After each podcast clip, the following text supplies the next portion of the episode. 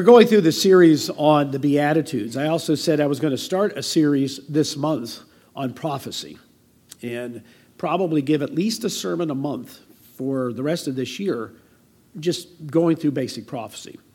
So I was going to start with Daniel 2. And then the more I thought about it, I thought, no, if we're going to go basic prophecy, let's go back to the very basic prophecies. I mean, let's start with the things that are commonly known but let's lay that foundation of let's look at prophecy from the huge picture, then we'll get down to the specifics. You know, we want to talk about 666, we want to talk about the mark of the beast. But let's start with the, the, the big, broad viewpoint of prophecy. Because that gives us um, the foundation for God's viewpoint. So if I had to say to you, I keep wanting to reach in for my glasses. Well, let me see. I may have to borrow them in a minute. Let me see if I can read without them. Um, but if you had to pick one prophecy to say, okay, this is the foundation for all prophecy, what is the one place you'd go and say, this is the foundation for all prophecy? Let's go to Genesis. Genesis 3. Because this is why we are where we are. God made Adam and Eve. Adam and Eve chose to follow Satan. They sinned and turned against God. And God made proclamations against them that we're still living under today. But in this, there is a very, very important prophecy that lays the foundation for all prophecy. Verse 14, this is where God finally comes to them and confronts them with their rebellion against him.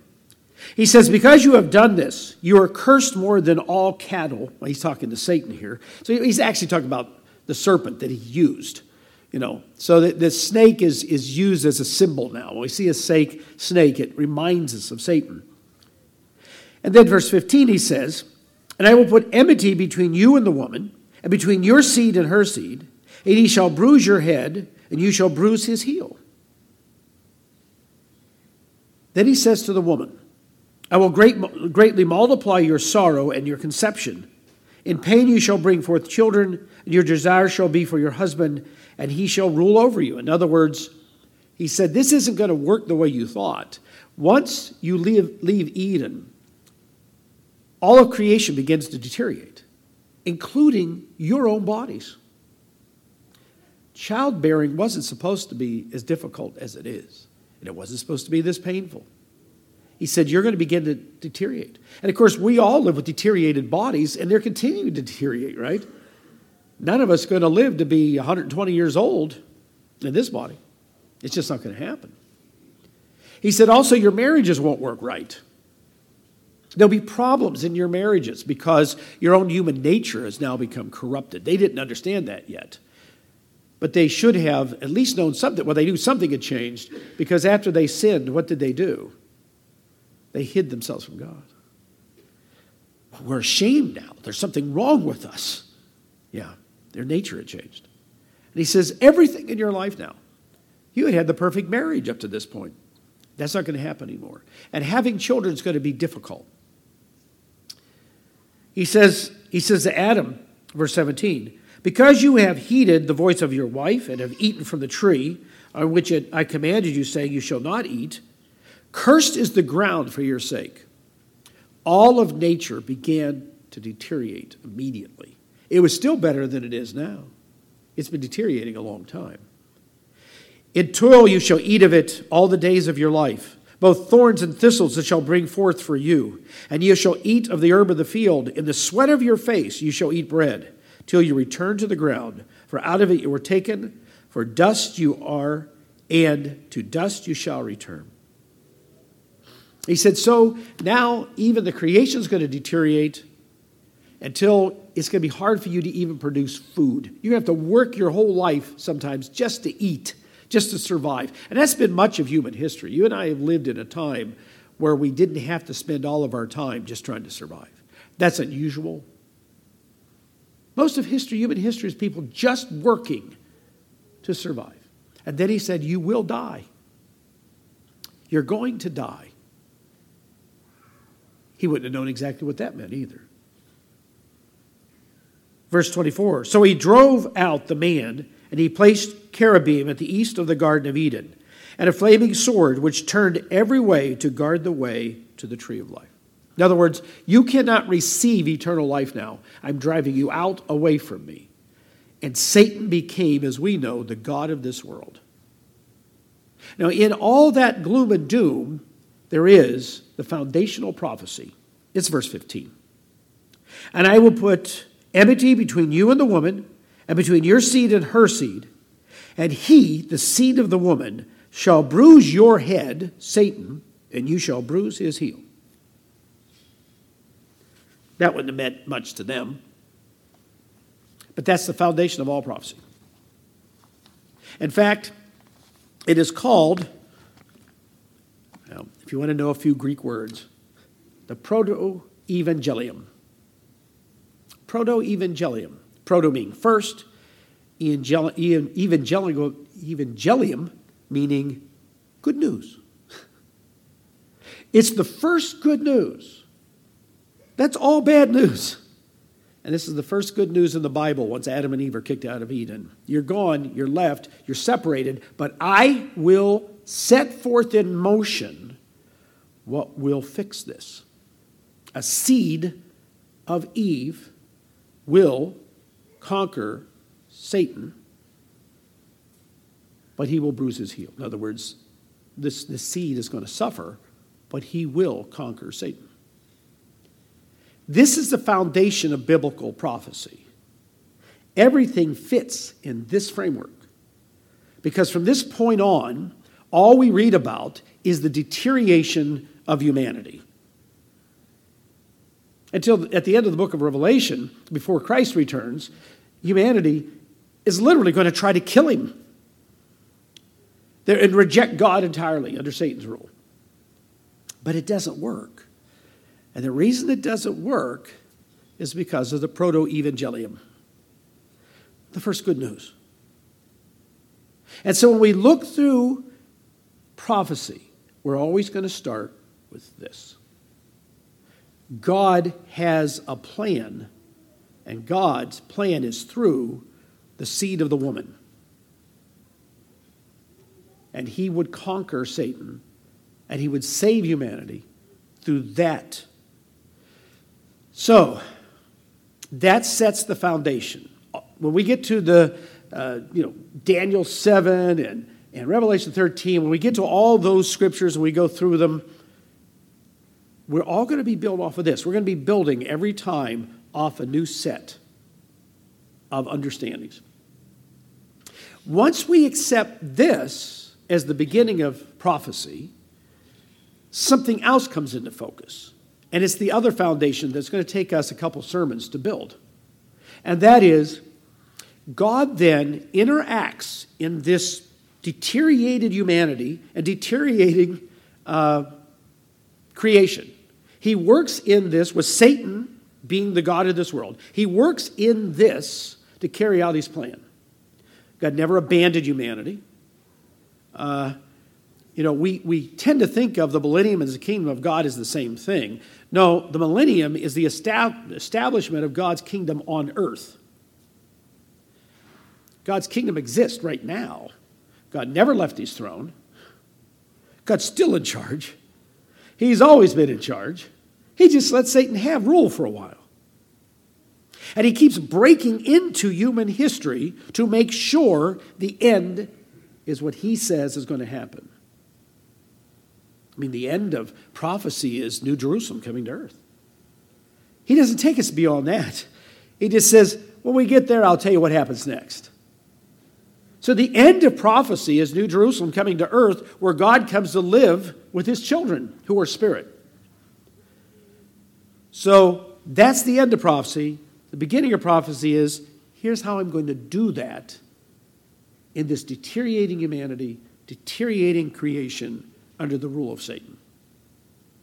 So prophecy's relevancy now has to always be seen in the same context of God's plan, not Satan's plan. See, we usually study prophecy in terms of Satan's plan, except Christ comes back. Okay, we know Christ comes back, but all, all the things Satan's going to do bring 10 nations together, and, and all these people are going to die, and the four horsemen of the apocalypse. Those things are going to be eventually stopped and controlled through God's plan. And once we recognize that, we start to see prophecy in its hope instead of just its fear. So, how does he do that? How do we know what God's doing step by step by step? We're going to have to go through some of the covenants of the Bible. Now, we're going to briefly mention it today, but we're going to have to get into the depth of it. We, we tend to think of two covenants, right? The old covenant made at Sinai, and the new covenant that came with Jesus Christ. And then we try to figure out what's the continuity between the two of them. I mean, some things carry on, some things don't. The Ten Commandments obviously carry on between one and the other. The holy days obviously carry on between one and the other. Um, animal sacrifices don't. And we, we, we see that continuity and discontinuity. But there's a whole lot more than two covenants in the Bible. In fact, there's 10 major covenants. There's 10 major covenants in the Bible. Now, we will briefly mention those in some future sermons. We're not going to go through every one in detail, but we'll go through some of them in detail. So, to really understand what we're going to look at as Genesis 3:15 as the foundation of prophecy, we have to understand some promises made in a covenant God made with Abraham. So let's go to Genesis 12.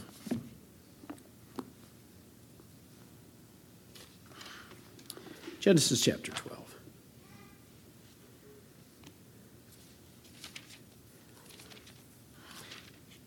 We go through these things, and I told Kim, I said, somehow we have to refocus as a people on the importance of this kind of information.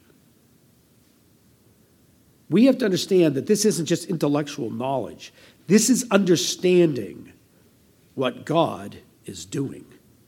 And we actually have a part in this because God has made a covenant with every one of you. You're part of a covenant which is part of prophecy. These covenants were supposed to, each one, new covenant was to come along, contain elements of all of them. You and I still have uh, live under elements of the covenant God made with Noah, right? You know, I know, he's not going to destroy the earth with water ever again, because that was a promise and a covenant he made with Noah.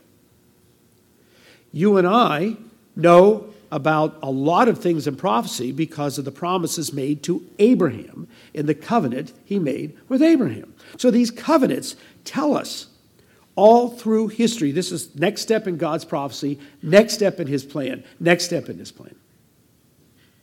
And you're part of it. All Christians called by God today with his spirit are part of it. So we don't think of ourselves sometimes as part of prophecy, but we are if we understand our calling. Here's what God told Abraham. Now the Lord said to Abram, Get out of your country, from your family. This is uh, chapter 12 of Genesis, verse 1.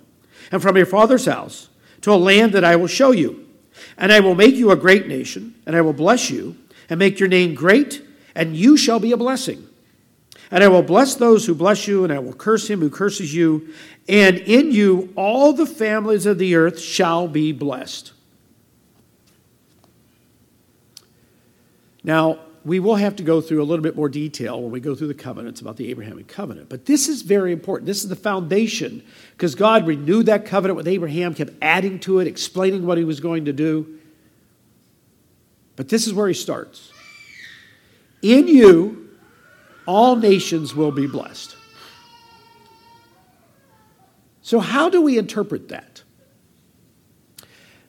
It is so important for us to understand the reason that those who believe in Judaism cannot accept Jesus Christ as the divine Son of God is because they don't believe in the New Testament.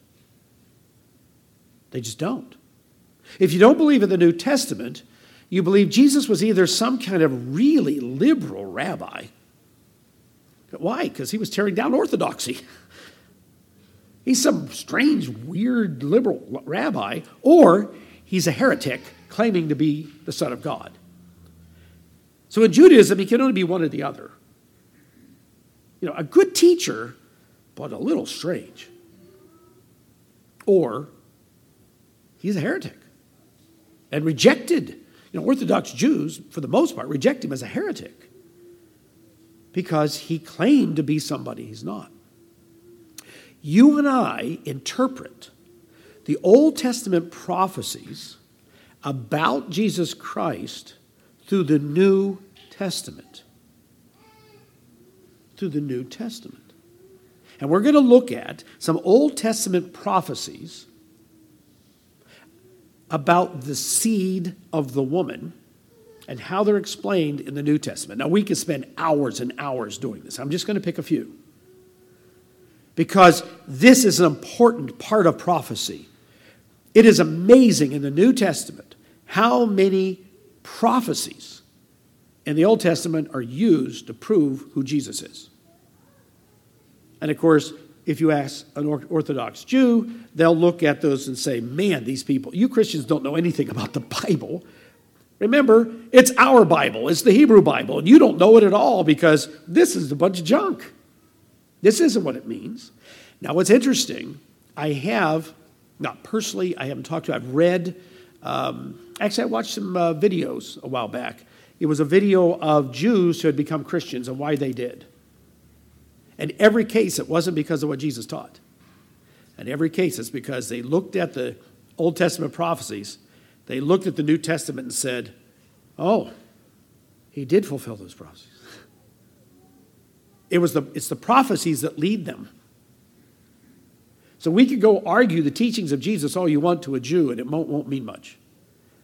But if you argue the prophecies and God's working with them, that's the way they come into the belief in Jesus Christ as the Son of God. It's through these prophecies. And it all starts in Genesis 3:15. Let me show you what I mean. I just read there in Genesis 12. Let's go to Galatians 3. I read this in a, in a sermon probably six months ago, uh, talking about a totally different subject, but I'm going to read it again because it is so important. Genesis, uh, Galatians 3 and verse 15.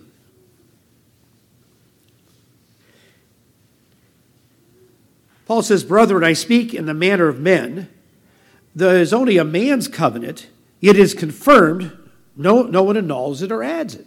You know, when you go and you make a covenant with somebody, you know, you buy a house, you do a business deal, and it's now legal, you can't change that unless you both sit down and agree to change it. It's now, you know, oh, I've decided not to pay you uh, my house payment this month because, eh, I don't like the agreement and they'll come take your house away, right? You do that long enough, and pretty soon there's a policeman at your door saying, I'm sorry, we have to evict you because you've broken your contract. So he's talking about the covenant that God makes with human beings.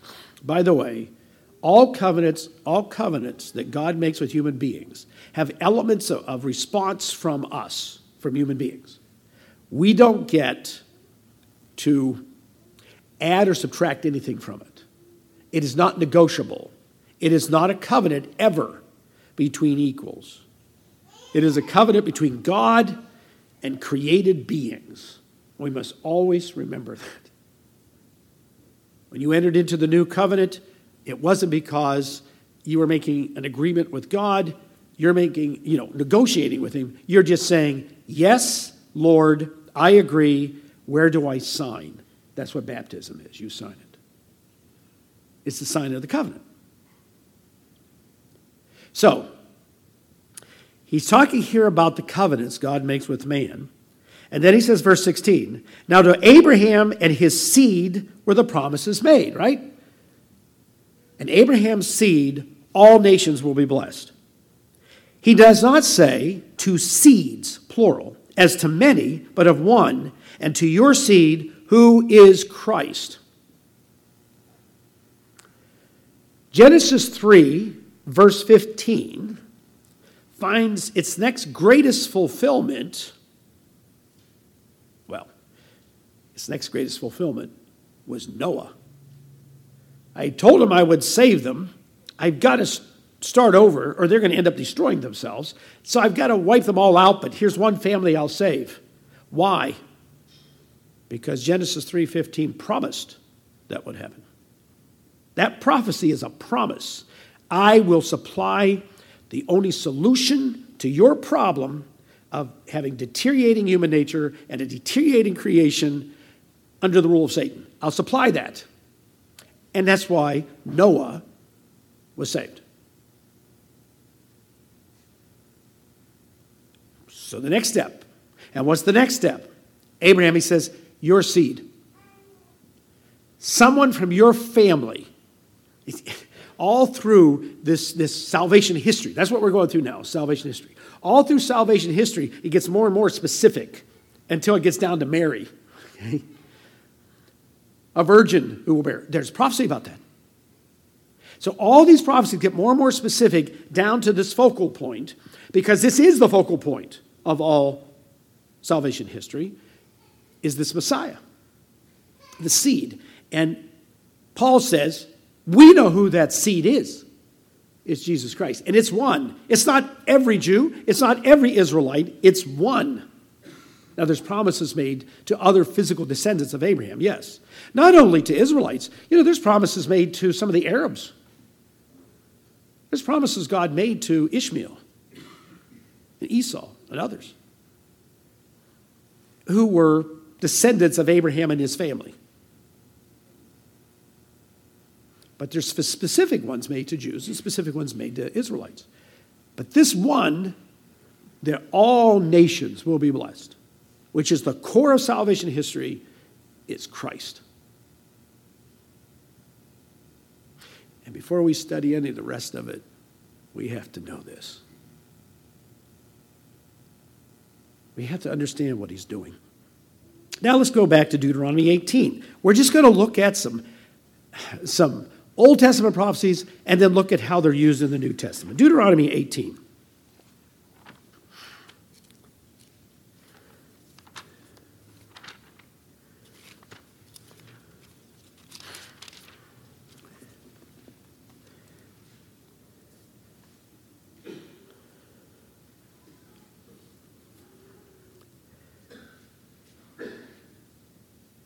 Here is a prophecy, verse 15, Deuteronomy 18 15. The Lord your God will raise up for you a prophet like me. Now, this is what was given to Moses. So Moses is saying, sometime in the future here of, of Israel, he's telling Israel, there will be a prophet like me from your midst, from your brethren. Him you shall hear, according to all you desired of the Lord your God in Horeb in the day of the assembly, saying, Let me not hear again the voice of the Lord my God nor let me see the great uh, fire any more, lest I die. And the Lord said to me, said to, to Moses, What they have spoken is good. I will raise up for them a prophet like you, like Moses, from among their brethren, and will put my words in his mouth, and he shall speak to them all that I command him. And it shall be that whoever will not hear my words which he speaks in my name, I will require it of him. So he says, You just tell them someday a prophet's coming, and this prophet is going to tell them all that they need. Uh, there's, there's no, I don't believe in any Jewish writings there's anyone that they say fulfills that, because nobody has ever fulfilled that. Let's go to Acts chapter 3. We'll see how this is used in the New Testament. You know, if you ever want to do an interesting study that will take you a long, long time to do it, if you have a center reference or the bottom of a page where you know you have the little numbers and letters and you can look up I have entire books dedicated to that, tying in all the scriptures that are tied into a certain verse. What you will find that the Old or the New Testament hundreds of places, 70, at least 70, in Romans alone, hundreds of places is a quote from the Old Testament. It's just bits and pieces of it. Sometimes it's sometimes there's three different quotations in one verse. Especially Paul, he just throws them out. And like Jesus, sometimes Paul quotes the Septuagint, sometimes he quotes the Masoretic text, and well, wasn't then, it was the Old Hebrew because they had the Hebrew. Yeah, sometimes he uh, paraphrases, especially Paul, who just paraphrase it because he's just quoting the Bible. But all the time you'll see, oh, they're always tying the Old Testament into what's being said and done, especially prophetically. What we have here in Acts 3 is that Peter is teaching on at, at, the, at the temple. And a lame man had just been healed. So we've got to get the context of which he says this. Now, as a lame man who was healed held on to Peter and John, all the people ran together to them in the porch, which is called Solomon's, and they were greatly amazed. And Peter starts talking to them. He says, Men of Israel, why do you marvel at this? Why do you look so intently at us as though by our own power or godliness we have made this man walk? The God of Abraham, Isaac, and Jacob, the God of our fathers, glorified his servant Jesus, whom you delivered up and denied in the presence of Pilate when he was determined to let him go. But you denied the Holy One. Now, he's, that's a messianic prophecy or messianic term. So he is now saying, You denied the Messiah. Genesis 3:15. Genesis 12, 1 through 4 scores of other prophecies about this Holy One that was going to come. And killed the Prince of Life, another messianic prophecy, whom God raised from the dead, of which we are witness. And in his name, through faith in his name, has made this man strong, whom you see and know. So he goes on and he talks about how the prophets, let's go back to the prophets. The whole core of prophecy in the Old Testament is about the coming of the Messiah. And of course, what the Jews thought at that time, he was coming to restore them as a nation of rulership over the world. they did not understand something about his coming that's quite obvious to us only because we believe in the New Testament. Only because we believe in the New Testament. He says, verse 22, because he says, Jesus is the Messiah. He was resurrected. He's now with God in heaven. For Moses truly said to the fathers, The Lord your God will raise up for you a prophet like me from your brethren. Him you shall hear in all things, whatever he says to you. And it shall come that every soul who will not hear that prophet shall be utterly destroyed from among the people. Yes, and all the prophets from Samuel and those who follow, as many as have spoken, have also foretold these days. This is it. This is what prophecy is all about. It's about the coming of the Messiah. You are the sons of the prophets and of the covenant. See, the covenants are tied in with these prophecies, which God made with our fathers, saying to Abraham, And your seed, all the families of the earth shall be blessed. So, this is the fulfillment of that. To you first, God, having raised up his servant Jesus, sent him to bless you and turning away every one of you from your iniquities. He says, so it's going to go to everyone, all nations, all peoples. He just started, you get to hear it first. You get to know who the Messiah is. I will say this there is a minister who um, some of you, I won't mention his name, but some of you will know. Uh, some, his history goes back into the Worldwide Church of God, who claims to be that prophet. He is a heretic and a liar. Jesus Christ is that prophet. There's sometimes you just got to say things for what they are. He's a heretic and a liar. Jesus Christ is that prophet. And I just, so if you know who he is, you know my opinion. You understand my opinion. Okay, let's look at a few other prophecies. Okay? Psalm chapter 2. Now, Orthodox Jews, well, not the Ortho, the, you know, the Jews. There's not. There's more than Orthodox Jews. They're broken up into different groups too, and they have different teachings about Psalm chapter two. It's about David. It's about David and the Messiah. It's about the Messiah. We know that David wrote it, and so it's personalized by David. But how is it used in the New Testament? That gives us our reference point. Chapter or verse 1, Psalm 2. Why do the nations rage and the people plot a vain thing? The kings of the earth set themselves, and the rulers take counsel together against the Lord and against his anointed, saying, Let us break their bonds in peace and cast away their cords from us. He who sits in the heavens shall laugh. The Lord shall hold them in derision. He shall speak to them in his wrath and distress them in his deep displeasure. Yes, I have set my king on the holy hill of Zion. So here we have a prophecy about this king. Now we're going to come back to this. I want to go to Acts 4. Go back to Acts 4. Let's look at how this is determined and interpreted in the New Testament. So it's a prophecy. How do we understand this prophecy in the context of the New Testament? Verse 23.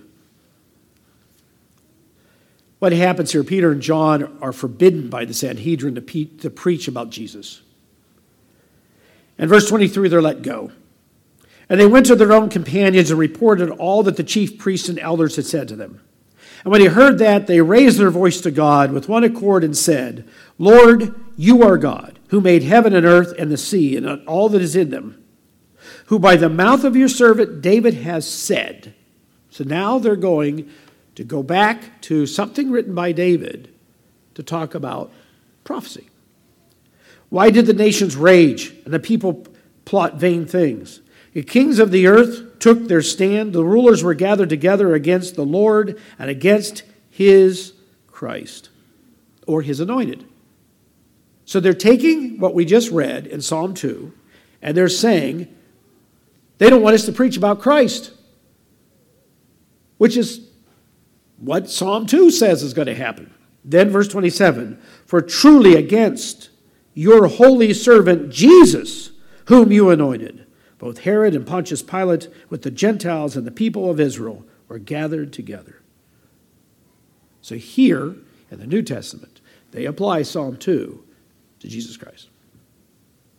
So, when we read Psalm 2, we see, ah, the king the special anointed one who comes as king. As we go through this, we begin to understand that there are two comings of the Messiah. That's where Jews don't quite know how to explain that. Some Jews believe there's two Messiahs because there's two different major prophecies about someone who's anointed who does different things. Well, how does the New Testament solve that for us? Let's go to Isaiah 11. So we're just doing prophecies here. Oh, it may not be as exciting as 666. But you know, those prophecies have no relevance without this. Really. Because this is God's plan. Isaiah 11. You hear this many times read at the Feast of Tabernacles. That is about the reign of Jesus Christ on earth. And there shall come forth a rod from the stem of Jesse. Another, and Jesse was David's father. And a branch shall grow out of his roots. The Spirit of the Lord shall rest upon him, the Spirit of wisdom and understanding, the Spirit of counsel and might, the Spirit of knowledge and the fear of the Lord. And it goes on and talks about how he's going to rule He's going to judge, he's going to be the king. And so these first 11 verses here are read many times, like I said, or 12 verses at the feast, because it's about the coming of this anointed one. And the wolf shall dwell with the lamb. You know, you know this passage. Okay, how is this used in the New Testament. Well, let's go to Romans 15. Romans 15. And here we have Paul do a typical Pauline explanation that leaves our heads swimming. Because he dumps so much information into a short number of statements that just to, to study it and really understand it would take a long time.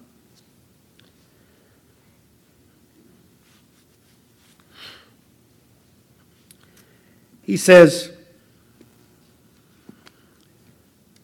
in 15, verse 8 Now I say that Jesus Christ has become a servant to the circumcision for the truth of God to confirm the promises made unto the fathers. So he's going back to prophecies. The circumcision is Israel. Prophecies made to Israel and to the fathers. And Jesus Christ is a fulfillment of the prophecies made to Abraham, Isaac, Jacob, Joseph, and to Israel. And it's through Israel that he came. And then the Gent and that the Gentiles might glorify God for his mercy. Now, when we get into the covenants, that's going to make sense. And this is what Paul is saying now. He's saying there's all these different covenants, and there's a covenant to all the nations. There's a covenant to the nations. And he's saying that covenant's starting now. And then he does typical Pauline, let me just throw out a whole bunch of verses from the Old Testament. And if you didn't have an Old Testament, you have no idea what he's talking about. He says, For this reason I will confess to you among the Gentiles and sing to your name. And again he says, he doesn't say according to Isaiah, according to Jeremiah. And remember, there's no verses and chapters in the Hebrew Bible, so at this point. So he's just he's just quoting. And you can look up every one of these places. Rejoice, O Gentiles, with his people. Rejoice with the, ch- the children of the fathers, you know, the fathers here being Abraham, Isaac, and Jacob. And again, praise the Lord, all you Gentiles. Laud him, all you peoples. And again, Isaiah says, now it's interesting, he actually mentions Isaiah because Isaiah is a major source of messianic prophecies. And remember what we just read. And there shall be a root of Jesse, and he shall rise to reign over the Gentiles, and him the Gentiles shall hope.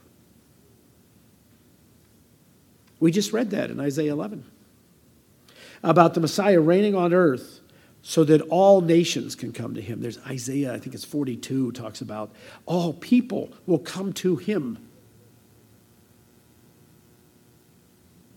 This is God's plan. No matter what Satan does, this gets thwarted. This works. It's just Satan does everything he can to stop it from happening.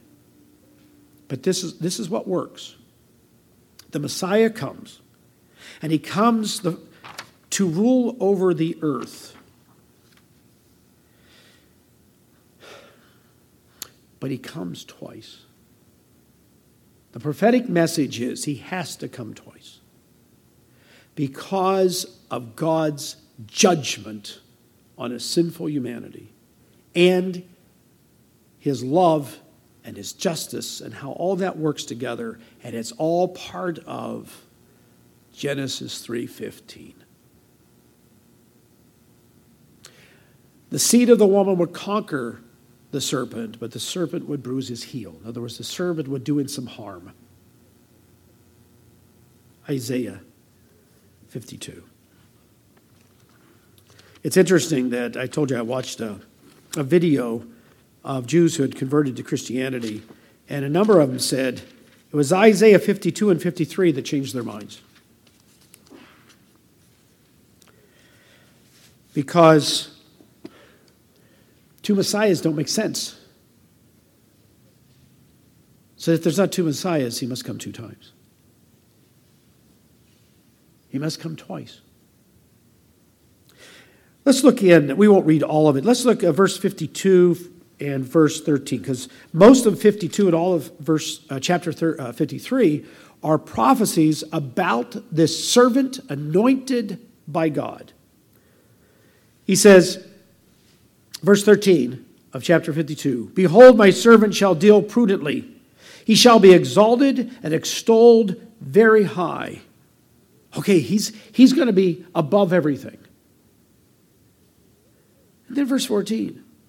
And just as many of you were astonished at you, so his visage was marred more than any man, and his form more than the sons of men. He said, He is going to be beaten to the point you can't even recognize him as a human being. How did, wait a minute, the Messiah comes to reign over the earth. The, the, the Messiah comes to destroy armies. He comes to rule with a rod of iron. Well, I mean, here's the servant is being tortured. And here's why, verse 15. So he shall sprinkle many nations, and kings shall shut their mouths at him for what he has been told, for what, uh, for what had not been told them, they shall see. What they had not heard, they shall consider. He said that even the kings of the earth will reject him, as he's going to be marred. If you go through chapter 53, which we read a lot of times before the Passover, we see torture and death of this servant. Verse 3 says, He is despised and rejected by men, a man of sorrow, acquainted with grief. As we hid, as it were, our faces from him, he was despised, and we did not esteem him. Surely he has borne our griefs the death of this servant is for us. He's taking upon himself what we deserve before the justice of God. Willingly saying, I will take what you deserve so that you can have an opportunity to be a child of my Father, to be my brother and sister. And carried our sorrows. Yet we esteemed him stricken, smitten by God, and afflicted. But he was wounded for our transgressions, he was bruised for our iniquities. His chastisement for, for our peace was upon him. You and I can't have peace with God unless we accept Jesus Christ in this role. And then we can have peace with God.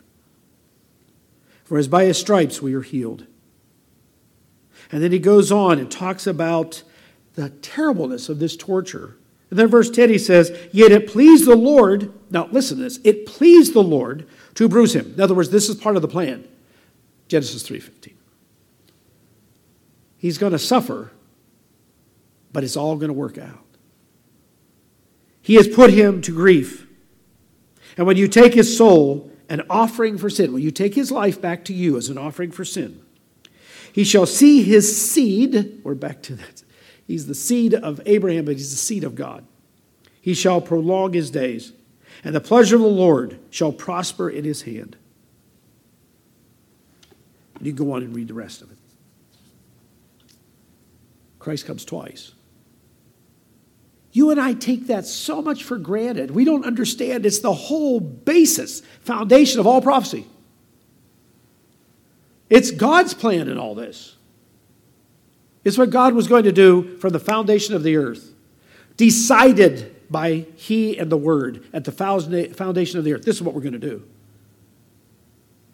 Right? Slain for the foundation of the earth. As soon as Adam and Eve sinned, that's it. It's all put in motion. We take it for granted. 1 Peter 2. 1 Peter chapter 2.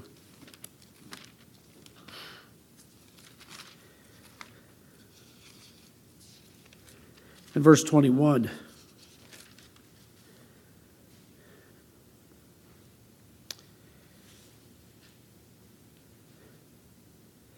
I'm breaking it in the middle of a, a thought here, but I'll show you how he uses the scripture. For to you who were called, because of Christ, also suffered for us, leaving us an example that you should follow his steps, who committed no sin, nor deceit was found in his mouth. Christ has left us an example. That quote right there in verse 22 is from Isaiah. It's from Isaiah. That means Isaiah 52 and 53 in the New Testament is a prophecy about Jesus Christ. It's the only thing that makes sense. And they use it that way.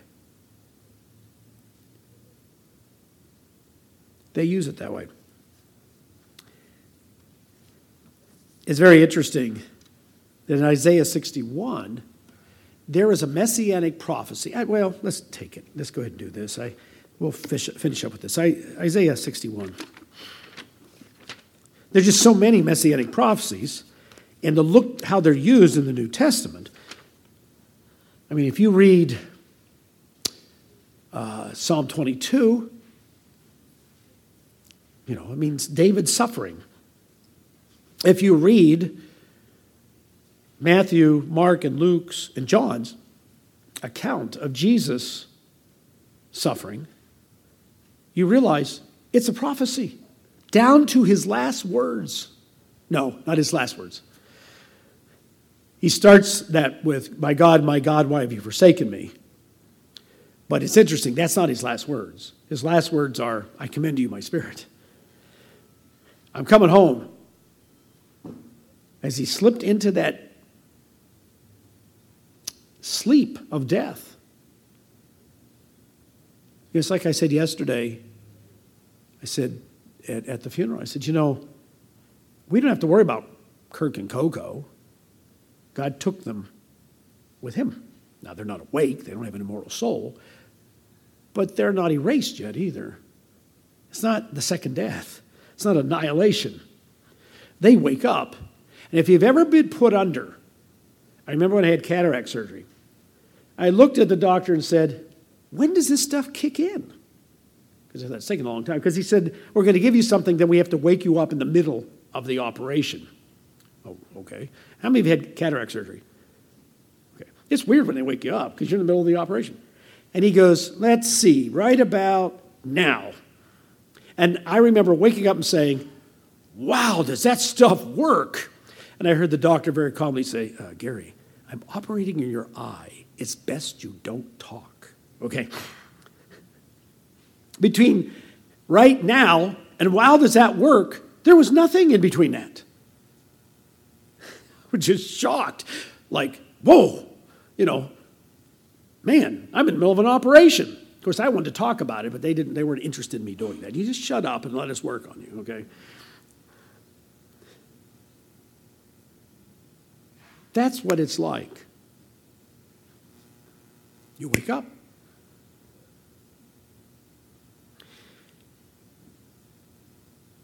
How did I get off on that? Anyways, it's on my mind. We have here in Psalm uh, Isaiah 61. Oh, I was Psalm 22. I was talking about Psalm 22. You know, he starts with, "My God, my God, why have you forsaken me?" And then you read through the, the, the New Testament accounts, and that's not how he ends. He ends with, "I commend to you my spirit. Hold on to me. See you in three days." That's, you know, we know God keeps us for that day. Second death is a whole different experience.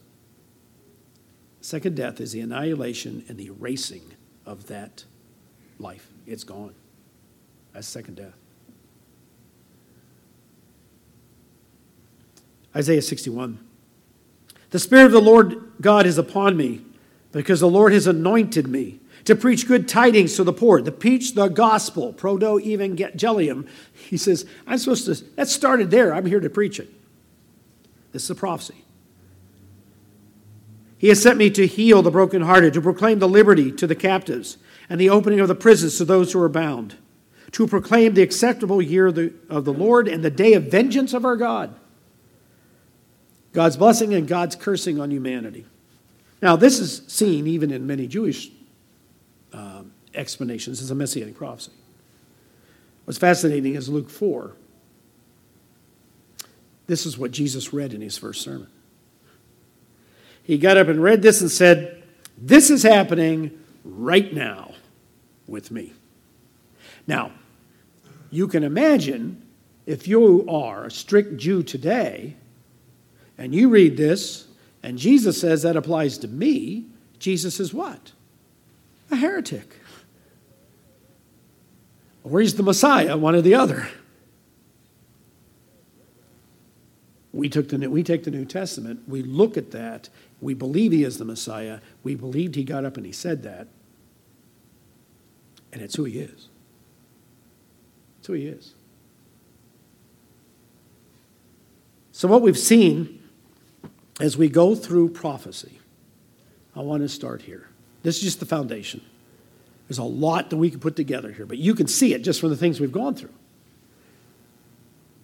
We have the first prophecy, and when we look through the entire Old and New Testaments, there's a thread. The thread is the Messiah is someone who comes from God. It's not just a normal human being, he comes from God, and he comes twice.